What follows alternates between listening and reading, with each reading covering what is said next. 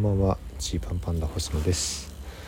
このラジオは100人の前では言わないけれど差し飲みだったら言うかもしれない話をお届けしている差し飲みラジオです。なんか今着信があったんですよ。ラジオトークを10分ぐらい撮っていてそれも外のいつもと違うところで、えー、ちょっとね、えー、人通りも多い、えー、スリリングなところで、え撮っていたんですけれどそこでちょっとよしよしと、え進めていたんですけど10分ぐらいのところで今ね電話が来ましてでこれ僕の設定が良くないのかもしれないけどこう電話来るとラジオトークのね収録音声が飛んじゃうんですよ。その着信のおかげで、えー、撮り直しになっておりますと。はい。今日はですね非常に、今までに比べると、非常にってことじゃないな。今までに比べると若干人通りが多いところで撮ってます。公園というか広場です。あの人も前前をめっちゃ思いっきり前を、え、移動する人が通ったりしますので、え、その際には、えー、ふるさと納税の話をしてごまかすという方向を取りたいと思いますので何卒よろしくお願いします。昨日ねドラマの話をいろいろしたんですけどちょっといろいろお便り来たので若干だけ読みます。えー、ねむねむさんから秋てんこ盛りいただきました。ありがとうございます、えー、お便り読んでいただいてありがとうございます。えチェリマホ、えチェリマホですね。あの昨日昨日というかおすすめしてもらったドラマ。確かにイケメンが演じてて女子がキャーキャー言うやつかもです。苦手でしたら無理なさらなくて大丈夫です。うん。まあ一旦見てみます。苦手だったらやめちゃうかもしれないけど一回見てみます。で一応お伝えしておくとチェリマホドラマ映画ともに撮っていた監督の風間弘樹さんが今「サイレントのチーフ監督をしています。5話「紬と湊の電話シーン長回し風間監督の演出です」という参考情報もいただきました。そうなんだ。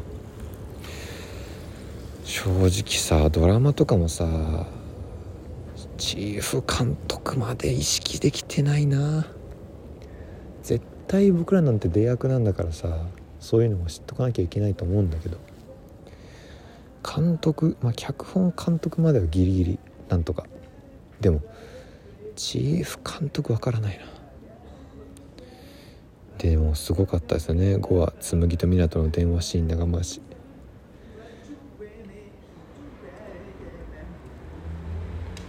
うん。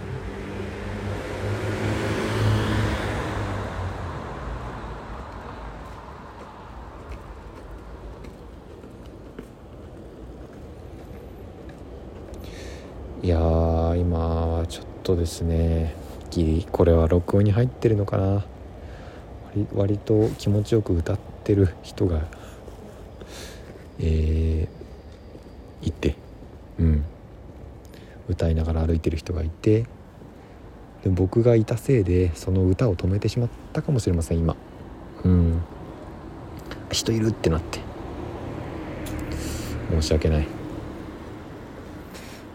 まあ、広場なんでねそんなこともあります。でえっと戻るとあ5話のね紬と湊の電話シーン長回しここすごかったっすね。すごいよく覚えてる。うん。めっちゃよく覚えてるし何よりその印象的な演出ね。うーんあの湊くんがねまあ言っちゃうかネタバレになっちゃいますけどまあいいでしょう。湊くんがこう電話しながら涙をこう流してる別れをね告げてね。でも本当は、まあ、正直、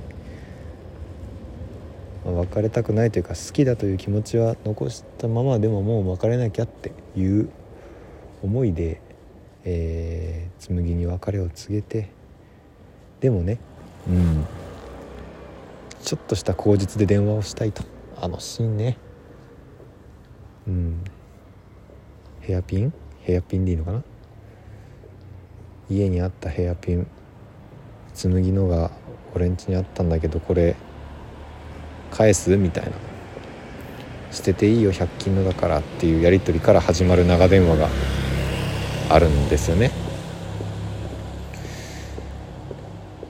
あれがすごいね。ハンバーグを作っているという演出も素晴らしくて。紬がハンバーグを今こねていて両手が塞がっているから弟くんが、えー、スマホを持ってきて台所に置かれたらもう自分からは切れないという。紬からは切れない。で湊がどうするか。で湊はヘアピンは本当は100均ので大したものじゃないというのを知りながらちょっと喋りたくて電話しちゃってるっていうね。シーンなんですよね。うん。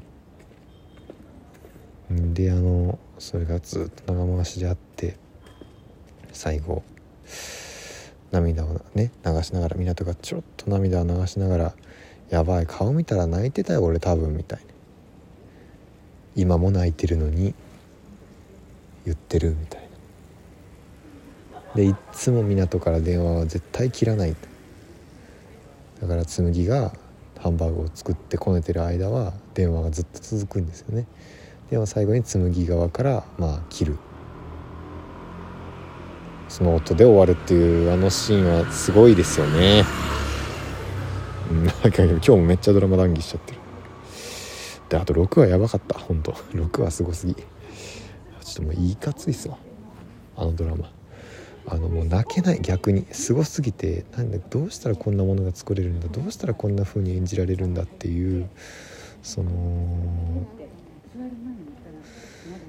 何ですかね。圧倒的な作品力を前にした時の悔しさと敗北感もあってなんかね泣けないです。感動だけで。感動だととだけではもう片付けられないぐらいすごい。であとあまねさんからも拝聴しました。いただきました。YouTube チャンネルにシフト調整のネタの投稿とても嬉しいです。早速拝見しました。お二人の演技力だったり働くことの心理をついてくる感じがとても好きなのでアップしていただいて本当にありがたいです。嬉しい。えー、ドラマ談義のお話も今期ほとんどドラマを終えてなかったのでとても興味深いお話だなと思いました。個人的に星野さんに推しが武道館行ってくれたら死ぬ見てほしいです。アイドルとドロータのすれ違いを繊細に描いていてとても面白いですしファンの視点からの作品なので普段応援される側の立場の星野さんにとって新鮮な感覚を味わえるドラマなんじゃないかなと思います。ということでえー、初めて聞いた作品です。正直。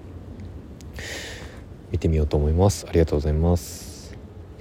で今日はね、えー、四天王さんに誘われて初めて、えー、浅草リトルシアターのライブに行ってきました。